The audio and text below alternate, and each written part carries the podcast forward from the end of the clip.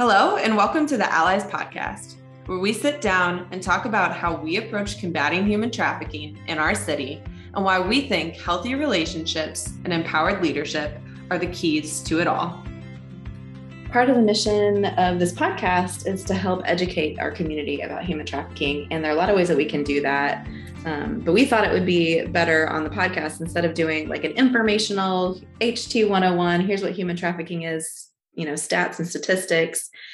Sometimes it's easier to understand concepts like trafficking if we do it through story.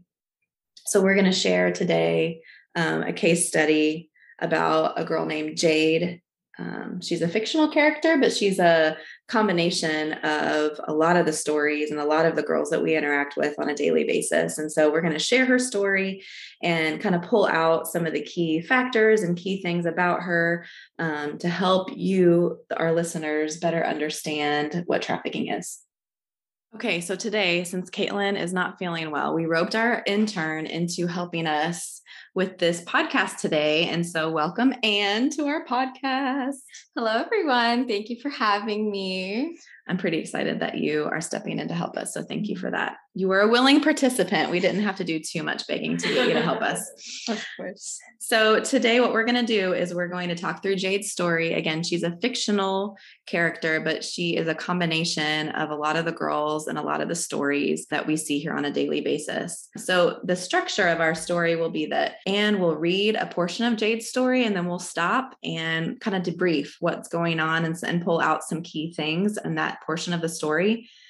And we've kind of set it up to where we've broken it up into four categories. First, being the risk factors that we see, the second being re- recruitment and grooming strategies, number three being exploitation, and number four, red flags. So that's kind of how we've structured her story. And as we go, we'll kind of pull out some of those key things, and you'll be able to walk away with a better understanding of what it looks like for a girl to be trafficked here in Indiana. So let's get started with Jade's story. Jade was just 14 years old when her family moved from the small town she grew up in to the city 50 miles away. She and her little sister were looking forward to a new adventure in a new place, but were already missing their friends back home.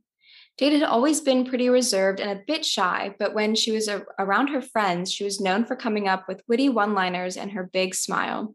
She had been involved in track and field at her old school, and she was hoping to make it on the team at her new school this year. She was serious about her grades and took pride in bringing home report cards that made her mom proud. Her mom had always been her rock. Since Jade's dad had left, her mom had stepped up to take care of her two daughters while working full time and making sure the girls always had what they needed. Lately, though, her mom had been spending more and more time with her new boyfriend, David, who had convinced them to move in with him in his apartment in the city. David was great at first. He spent a lot of time with the girls, bringing them presents and taking them to fun places on the weekends. He was very affectionate and gave lots of hugs, sometimes a little too many. On the nights Jade's mom worked late, that David would come stay with the girls to help with homework and make dinner.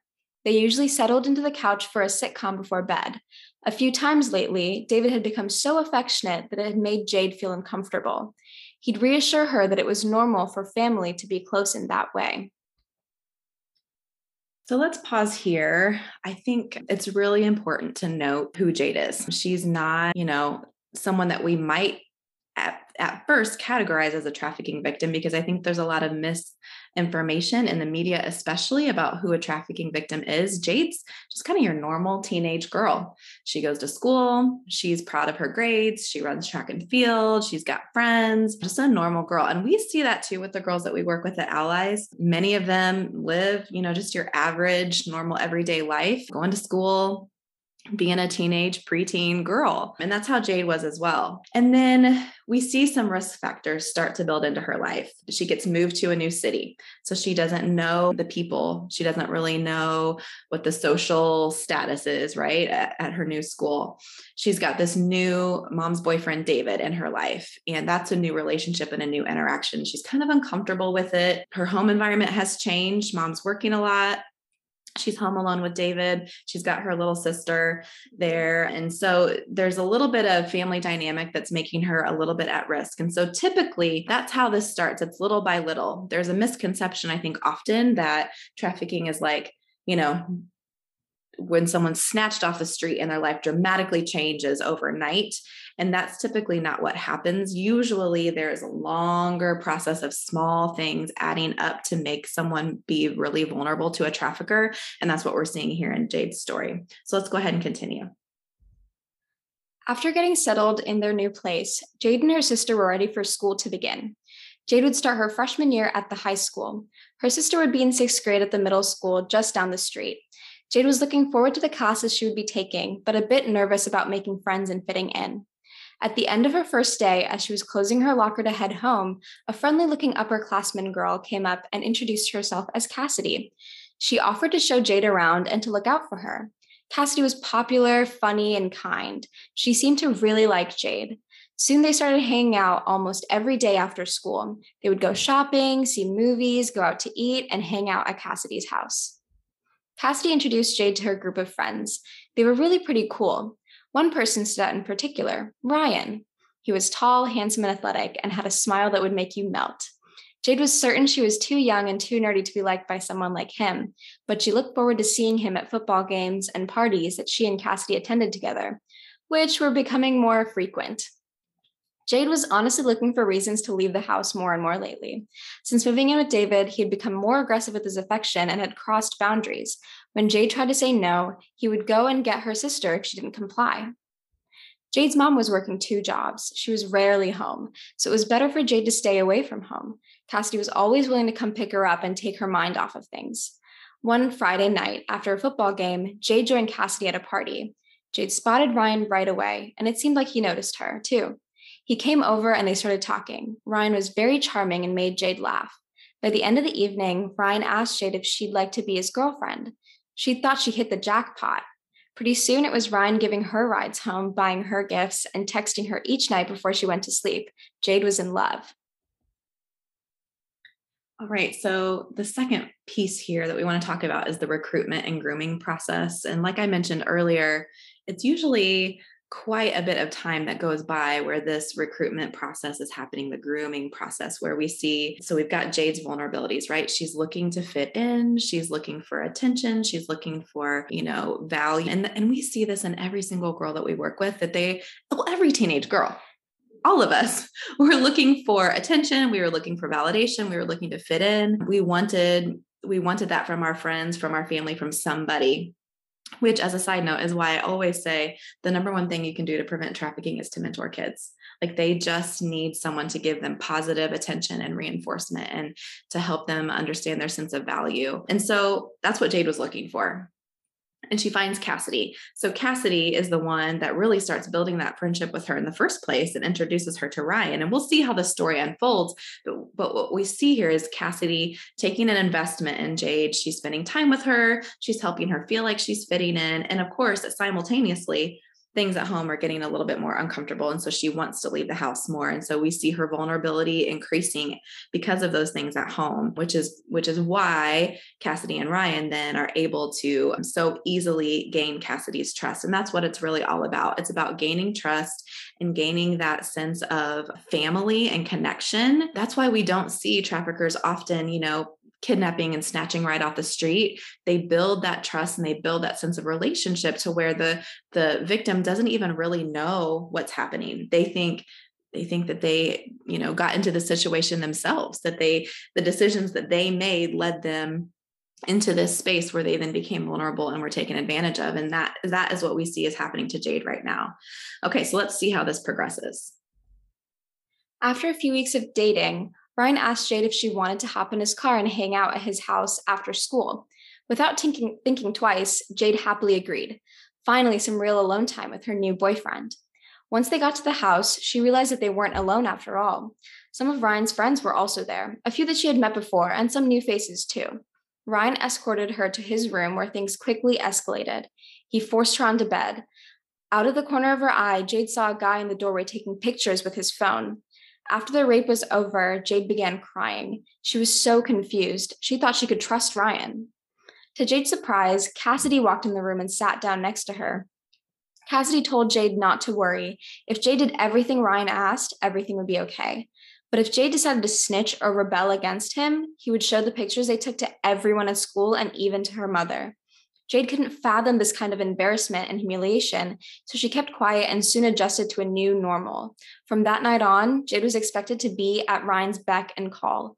She was expected to help him make money and do whatever he asked. Sometimes that meant staying out all night servicing clients.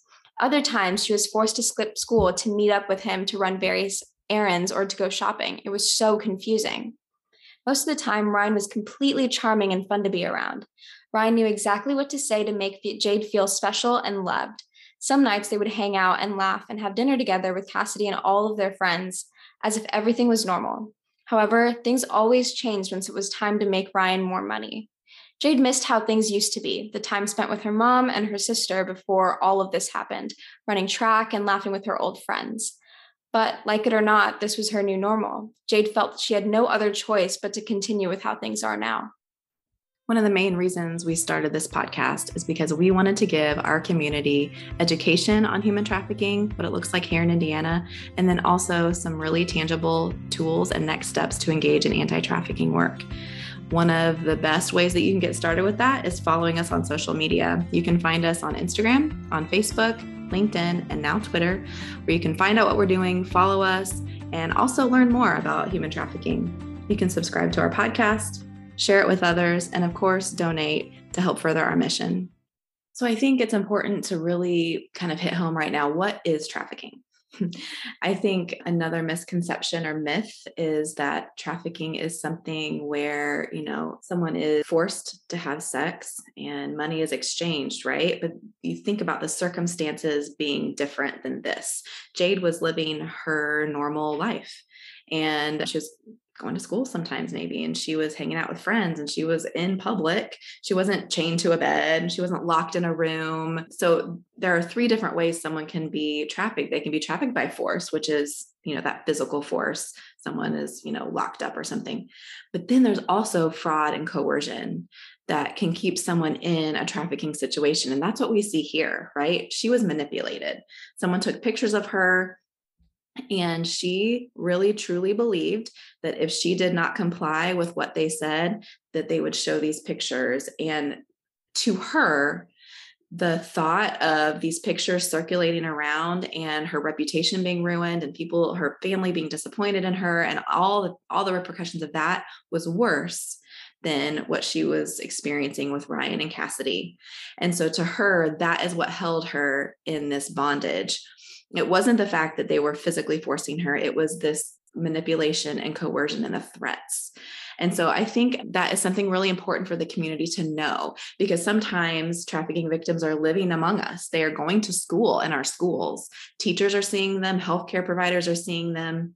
And because they're not looking for the right things, they're maybe looking for someone who's beat up and drugged out and all of that. They're not looking for someone who really is, you know, potentially living a relatively normal life and you know is having to do this on the side they might be you know and we'll talk in a little bit about some of the red flags they might be withdrawn they might have you know some changes going on but it really takes someone that's close up to that person to really acknowledge that and so that's why we are so passionate about the community being aware is because it takes teachers and neighbors and family members and people at churches to really be the community to these teenagers and, and be able to be in their lives to understand what's going on.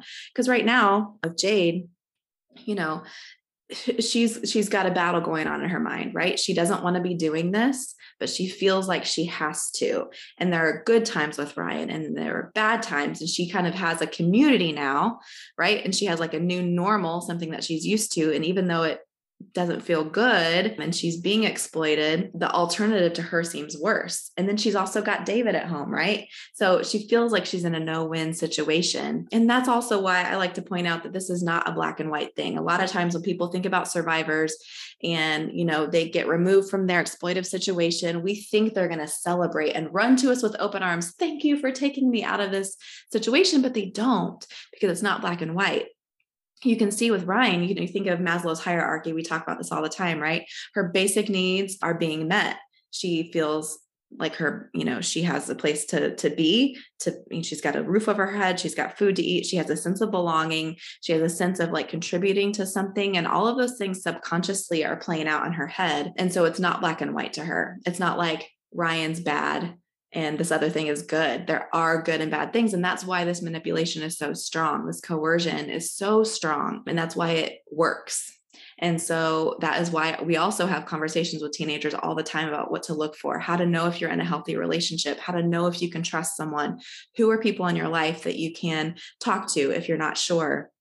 And that's why we're really passionate about that, about pouring into teenagers before this happens and educating teenagers before this happens so that the red flags can start to go off in their head when they're in these, you know, particularly potentially traumatic situations. All right, let's keep going. Jade's mom began to voice her concerns over the changes she had seen in her daughter. Jade was rarely home, and when she was, she barely ate or spoke to anyone. She was much thinner than she had been before, and she was wearing clothes that her mom did not recognize. The school had called several times inquiring about Jade's absences, but her mom was too busy working to do much about it. When she did try to express her concern to Jade about the changes she was seeing, Jade erupted in anger and left the house yelling how much she hated it at home. This was so out of character for Jade. It caused her mom to worry even more. She looked at Jade's social media profiles and was surprised with what she saw. Her loving, sweet, reserved daughter seemed to change before her eyes. One night, Jade's mom decided to have another conversation with her daughter about the alarming changes she had been seeing in Jade. The conversation quickly turned into a heated argument. Jade stormed out of the house. This time, Jade did not return home the next day. Jade decided it was time to move in with Ryan. Despite the frequent abuse from Ryan, Jade felt that she could not return home. Ryan always made up for the last beating and reeled Jade back in. He kept her holding onto the hope that it was the last time he would treat her like that. Jade managed to make it to school on occasion. A concerned teacher started to notice Jade's unhealthy appearance and pulled her aside after class. Jade quickly dismissed the teacher's concerns.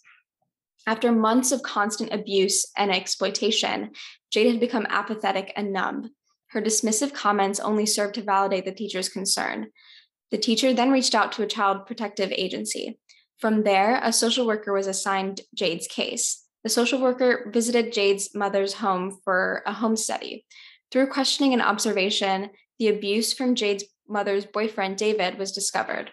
It was decided Jade would, should move to a group home for healing and safety. Once at the group home, Jade entered therapy where the abuse of David was processed and the trafficking from Ryan was revealed. After a couple of weeks in the facility, Jade was introduced to allies. So we see here kind of how Jade's story starts to culminate. And this, of course, looks different for every girl that we work with, but there's usually a breaking point of some kind. For her, for Jade, it was enough people noticed the difference that they started to investigate. And in this case, CS or whoever got involved, and she was able to be removed from home and put into a facility for safety. And a lot of times, trafficking victims are put into residential facilities and removed from their situation, not because they've been trafficked, but because of something else that's been discovered. And a lot of times, once they are then removed from their situation and start therapy, then that's when the trafficking is revealed and they start to understand what's happened to them. It's very, very rare that a girl is going to say, Hey guys, I've been trafficked, please help me. Or that the community will even understand, oh, this girl's being trafficked. It's it's someone picking up on the other things happening. And sometimes it is drug abuse. Sometimes it is, you know, other things like that that you know get them removed from the home. This time it was someone had seen the physical indicators the mental health things that were going on with her her behavior and how it had changed. They'd seen how it had played out in jade and someone was able to then get her the help that she needed and so at this point is usually when allies will interact with the girls that we serve. So we talk about if you think about trafficking on a spectrum or we kind of we do this prevention work on one end and then in the middle it, you'll see the um, recovery, case management, therapy, residential people interacting with them. And once they're in a stable position, once they're removed from their exploited situation, they're ready to move forward. That's when we interact with them again. And so in Jade's circumstance, you know, she's in a residential facility, she's starting therapy someone has identified that she's at high risk for trafficking or has been trafficked and so then we would then interact with her through one of one of two avenues usually one being in our my life my choice program. And if you listen to our very first podcast we talked a little bit about what my life my choice is. And it's a prevention education group. It's 10 weeks long, but anyone who has been trafficked or is at high risk really benefits from the conversations because if you think about Jade's story, and the way that she was so easily recruited into trafficking. Those are the conversations we're having with these young girls, right? We're talking about how to know if you can trust somebody. What is recruitment and grooming? What is trafficking? Who are these pimps and traffickers? And once we start really defining those for these girls, light bulbs start to go off and they're like, oh, well, if that's what trafficking is, then this happened to me or this happened to someone I know or I've seen this happening. And once they get it clearly defined and laid out, like, okay, then you start to see them really understand what it is. And then they understand the need for some of the material that we cover in the conversations that we have about, okay, what is a healthy relationship? What is an unhealthy relationship? And even in Ryan's case, there were some healthy aspects to it, but it was going back and forth, right? And so even having them identify, you know, sometimes we have these conversations and we have them list qualities of a healthy relationship and qualities of an unhealthy relationship. And we have some girls say, like, I understand that. I understand these two lists, but I've never seen a healthy one modeled to me. Mm. I've only seen these other things. And so if they're only seeing these other things and it's normalized for them that people are treated in this way, no wonder they are at risk for someone exploiting them and taking advantage of them. So, My Life, My Choice is this 10 week program that we do mainly in residential facilities to kind of help prevent it from happening again or per- happening in the first place.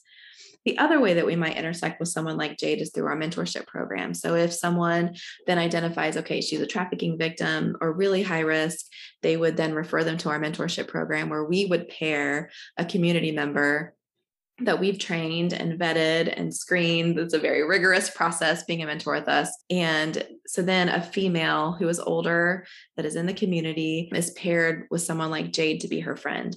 And, you know, it might sound intimidating um, to be a friend to someone who's a trafficking victim, but it really is. If you think about Jade and who she really is, she's a teenage girl.